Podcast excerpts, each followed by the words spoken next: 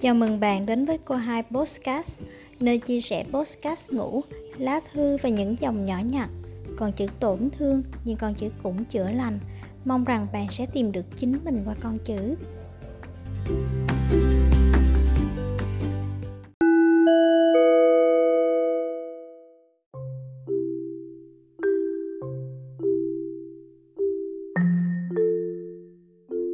Bánh chưng xanh gọi Tết an lành Tác giả Hòa Lương Năm nào cũng vậy, cứ vào quãng sau rằm tháng chạp là lòng tôi lại nôn nao ngóng Tết.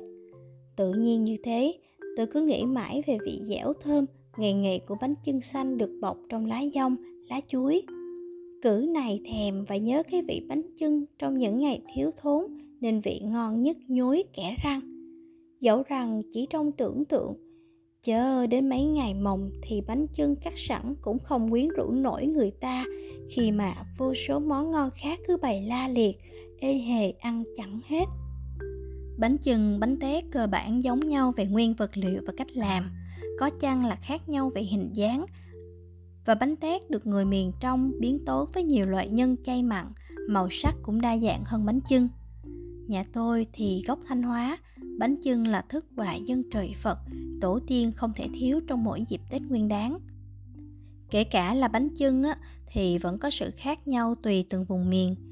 Một cái hay trong văn hóa người Việt ta, ở mỗi vùng địa hình, thổ nhưỡng khác nhau, con người lại khéo léo tận dụng những gì có sẵn cốt sao giữ được nét văn hóa ẩm thực truyền thống của dân tộc. Mỗi một món ăn đều gắn với con người, lịch sử, địa lý và văn hóa cũng bởi vì lẽ đó. Là con dân nước việt hẳn chúng ta đều từng được biết qua sự tích bánh chưng bánh dày.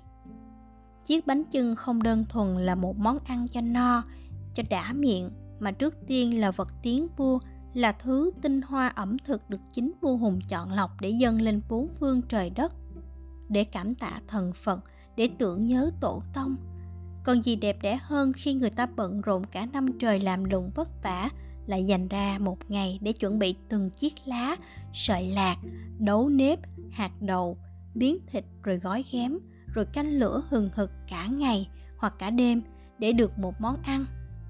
Biết bao nhiêu tâm tình được dồn vào trong ấy, bao cực nhọc, háo hức, hy vọng cũng gửi trọn vào đấy Quê tôi đầy những cây dừa cao nên người ta gói bánh chưng bằng lá dừa và lá chuối.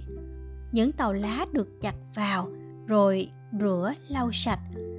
Người ta cắt các giống lá thẳng thướm, dài vừa bằng bốn cạnh của bánh chưng.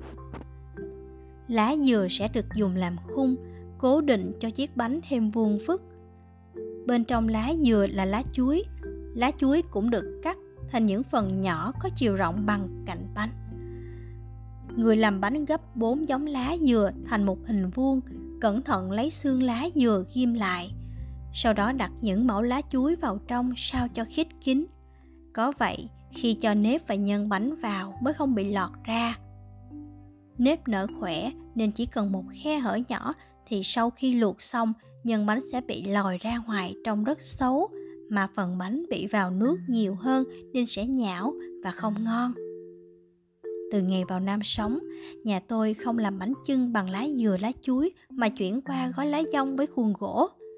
Khuôn bánh được làm bằng gỗ rộng 20cm, cao tầm 5cm. Vì lá dong mềm nên cần khuôn cố định. Những chiếc lá dong xanh rì được cắt từ ngoài vườn vào nè, rửa sạch nè, lau ráo nước, rồi mẹ sẽ mua ống giang, họ nhà tre từ hôm trước để bố chẻ nhỏ thành những sợi lạc gói bánh. Tuy nhiên, lá dong giòn và mỏng hơn lá chuối nên khi làm phải cẩn thận, tránh làm rách lá. Một chiếc bánh chưng sẽ cần 4 lá dong để vừa vặn, kín kẽ. Nhà tôi ăn khỏe, lại hay gói bánh cho anh chị họ nên năm nào mẹ cũng làm tầm 20 kg gạo nếp. Từ tối hôm trước, mẹ đã lọ mọ vo nếp đem ngâm nước cho gạo được mềm. Cả đậu xanh mẹ cũng chọn loại đã cà sạch vỏ, chỉ còn từng nửa hạt lồng lóng đều nhau non thích mắt mang đi ngầm nốt. Sáng hôm sau, mẹ rửa lại gạo, cho vào lồng bàn để ráo nước. Tôi sẽ ra vườn cắt một nắm lá giềng vào rửa sạch, rồi ôm bộ khối chày bằng gan nặng trịch, ngồi giả cho tới khi lá giềng nát, thì thêm một chút nước vào, rồi đổ lên gạo nếp. Mẹ nhanh tay trộn đều cho hạt nếp được xanh, đều nằm thích mắt màu xanh đậm của lá hòa cùng màu trắng của nếp làm hạt gạo nào cũng mây mẩy như ngọc bích. Rò gạo xong thì lo tới phần nhân bánh. Đậu xanh được cho vào luộc cho tới khi chín thì chắc hết nước cho khô ráo. Đợi đậu nguội hơn, tôi mang đậu đi giả tơi ra. Tôi lấy hai tay khum khum lại chia đậu thành từng cục tròn như cái bánh cam. Vậy là đã xong phần nếp và đậu bánh chừng mặn không thể thiếu được thịt heo với hành khô. Mẹ không mua thịt từ hôm trước mà cứ phải tới sáng ngày gói bánh mới đi chợ sớm để mua được thịt tươi. Miếng thịt tươi ngọt dai hơn, làm chiếc bánh cũng thơm ngon hơn. Thịt mẹ chọn á là ba chỉ nè, nạc mỡ xen kẽ nhau, nhưng mỡ nhiều hơn nạc để bánh được béo. Vị béo của miếng thịt heo ninh nhừ quyện trong mùi thơm của hành khô, tiêu xay lại được ấp ôm trong đậu bùi nếp dẻo. Cái hương vị bệnh rịnh đầu lưỡi làm người ta ngất ngay. Nhất là những ngày thường hay khi đang đói mà được cắn ngập răng một miếng bánh chưng dẻo quạnh thì còn thú nào hơn? Các bánh chưng á, cũng thú vị không kém nha. Bánh chưng dẻo nên dễ dính tay nè. Nếu bánh được làm bằng khung dừa và lá chuối thường dễ bóc bởi lá chuối vốn dày và trơn mặt nên không dính chặt vào nếp. Chỉ cần kéo nhẹ là vỏ bánh đã được lột sạch và làm lộ ra lớp gạo nếp hoa xòe khít. Xanh màu cấm. Lá dong thì mỏng hơn, lại dễ rách nên không thể lướt mượt mà như lá chuối. Vì vậy mà bóc được chiếc bánh chưng lá dong cũng có phần vất vả. Người sành sỏi sẽ tước sẵn những sợi lạc rồi để chồng lên nhau làm sao chia được miếng bánh thành các phần nhỏ bằng nhau? Sau đó lột một mặt lá, úp vào chiếc đĩa đã đặt sẵn các sợi lạc rồi bóc tiếp các phần lá còn lại. Nhà tôi chia bánh thành các khối tam giác, lấy tâm bánh là điểm giao của các sợi lạc. Chia kiểu này thì miếng bánh nào cũng có thịt, có nhân đủ cả. Không ai tị ai mà cũng không cần chọn để miếng ăn được ngon hơn song cũng có người chia bánh thành các phần vuông vức. Chia như vậy thì người nào ăn miếng giữa sẽ được hưởng đủ cả nguyên liệu, còn miếng bên rìa thì thường chỉ có nếp với đậu xanh. Tôi chuộng ăn nếp nên thích bánh chưng. Ngon nhất là được ăn chiếc bánh đầu tiên trong dịp Tết, thường là vào ngày 29 hay 30 âm lịch. Bởi khi ấy chưa vào ngày mồng và cơ thể còn thòm thèm một món ăn lâu ngày mới được dịp thưởng thức lại còn một dịp nữa mà người ta càng bệnh rịnh bánh chân ấy là sau những ngày mồng. Quán ấy người người bận rộn làm việc đầu năm mới, thức ăn ngày tết cũng không còn. Người ta bắt đầu quay trở lại với cuộc sống thường nhật, với những món ăn dân dã hơn. Nhà tôi nấu bánh chưng nhiều cũng vì thích ăn bánh chưng chiên, rán. Có năm mới giữ được bánh tới tận rằm tháng giêng. Sáng sáng bóc một chiếc bánh rồi rán lên thơm lừng ăn vội vã cho ấm bụng xong tất tả đi làm. Nghĩ thôi đã thấy ngon lành. Vỏ bánh được chiên lên vàng nâu, giòn rụm, ruột bánh vẫn mềm thơm. Ngửi mùi nếp chiên thôi đã đủ quyến rũ những chiếc bụng đang đói meo chờ ăn sáng. Bây giờ, người ta bán bánh chưng quanh năm, nhưng tôi chưa ăn bánh ở đâu mà ngon như bố nấu. Và chắc bởi bánh được làm từ tay bố, được chuẩn bị từ tay mẹ nên ăn vào cũng ngon hơn chăng? Chẳng phải mình tôi, rất nhiều người quen nhờ bố gói bánh hộ rồi họ trả tiền, nhưng bố mẹ tôi không có nhận. Chủ yếu vì công làm bánh cực quá, mà làm như bố mẹ tôi thì một chiếc bánh bán ra không rẻ. Cái bánh dễ đến cả ký gạo nếp, lại thêm mấy lạng đậu xanh, thịt heo thì phủ đầy một lượt mặt bánh. Bánh chưng luộc xong, nở ra trong múc nhíp cầm lên tay, nặng mà nhấn vào lá gói vẫn cảm nhận được độ mềm của hạt gạo năm nào không đủ lá dong làm bánh chưng thì bố sẽ gói thêm bánh tét. Bánh tét dạng trụ dài, không cần khuôn. Bố cũng trải một lớp gạo nếp, đậu xanh, thịt heo rồi cuộn tròn lại, vừa cuộn vừa nén cho bánh được chắc và đều nhau. Xong đầu đấy, bố ghém lại hai đầu, dùng dây lạc cột quanh non không khác nào đòn giò xào. Bánh tét tròn, bánh chưng vuông, tuy giống nhau ở nguyên liệu nhưng bánh tét bố làm bao giờ ăn cũng chắc hơn, bánh chưng thì dẻo hơn. Chắc bởi lực nén của chúng khác nhau nên độ mềm cũng khác. Người nam còn làm bánh tét chay nhân chuối, đậu xanh. Bánh tét mặn có cả nhân hạt điều. Đến màu bánh tét cũng đa dạng. Có khi là nếp cẩm, có khi thì lá dứa, màu tím rồi lại màu xanh. Nhưng dù là loại nào thì vẫn thổi vào đáy cái hồn của người Việt gắn bó 4.000 năm với cây lúa thân thương. Bánh chưng được gói cho đẹp, ruột bánh chất lượng xong mang đi nấu liên tục suốt hơn 12 tiếng đồng hồ dưới bếp lửa.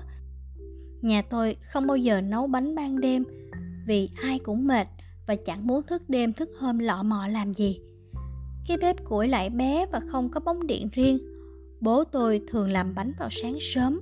Bánh làm xong, cho vào chiếc nồi nhôm to đùng rồi chất đầy những thân cây to đã được phơi khô suốt cả năm vào cho cháy lâu. Lúc nào bên cạnh nồi bánh cũng là một ấm nước được đặt lên cho nóng.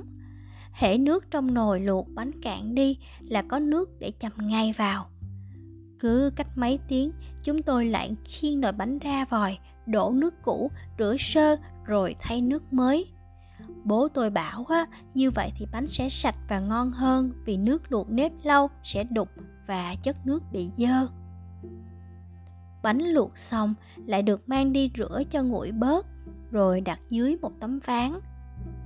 Cho một bao gạo nặng lên trên để đè xuống ép cho bánh được phẳng và chắc hơn – vì công phu thế nên bố mẹ tôi không dám nhận gói bánh hộ ai. Chỗ thân thiết á, thì bố mẹ sẽ biếu cho cặp bánh để họ chưng ban thờ hay ăn Tết. Quê tôi ăn bánh chưng với mật mía. Lá bánh chưng xanh được chấm vào chén mật mía nâu sánh ngọt. Hương vị chúng hòa vào nhau, làm thành chất riêng của quê hương bản xứ. Tôi chưa từng thấy ở đâu người ta ăn bánh theo lối ấy. Phần vì tôi chưa được đi nhiều nơi nên không kiểm chứng hết nhưng ở trong nam này thì tôi thấy người ta ăn bánh chưng với đường cát, với củ kiệu, dưa món đủ cả. Từ khi vào nam, tôi cũng học cách làm dưa món, củ kiệu, đồ chua. Thức ăn ngày tết giàu đạm, béo nhiều nên ăn kèm với đồ chua thấy thanh đạm hơn, nhẹ nhàng hơn. Cái vị chua chua, mặn mặn, ngọt ngọt, giòn giòn của rau củ muối bệnh lấy vị dẻo dai của gạo nếp, làm người ta thốt lên trầm trồ sắc trắng của củ cải nè, củ chịu với sắc xanh của đu đủ, sắc cam của cà rốt tỉa hoa nổi bật bên cạnh màu xanh của bánh chưng. Tất cả dung hòa là một, như cách mà đất trời và con người nương tựa vào nhau. Mỗi lần nhớ tết, tôi lại nhớ bánh chưng xanh. Cũng như nhìn thấy bánh chưng xanh, lòng nôn nao ngóng tết.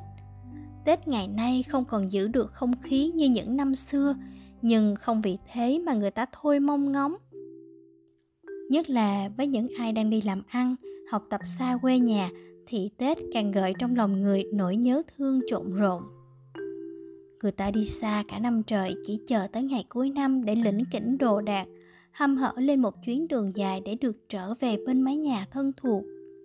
Dù chuyến đi ngày cuối năm có đắt đỏ, có cực khổ, chen lấn hay chờ đợi, mệt mỏi thì khoảnh khắc đứng trước cổng nhà cũng đủ làm người ta quên đi bao nhọc nhằn, tuổi khổ.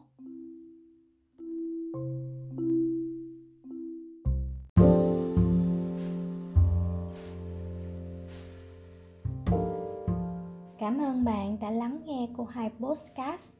Hẹn gặp lại bạn vào tối thứ ba hàng tuần. Nếu như bạn có ý tưởng cho kênh podcast ngủ này hoặc bạn có lá thư muốn cô hai podcast đọc trước khi ngủ, đừng ngại gửi tin qua trang web cô hai podcast com hoặc email cô hai podcast a gmail com để kết nối nhé. Cảm ơn bạn thật nhiều. Chúc ngủ ngon. Thank you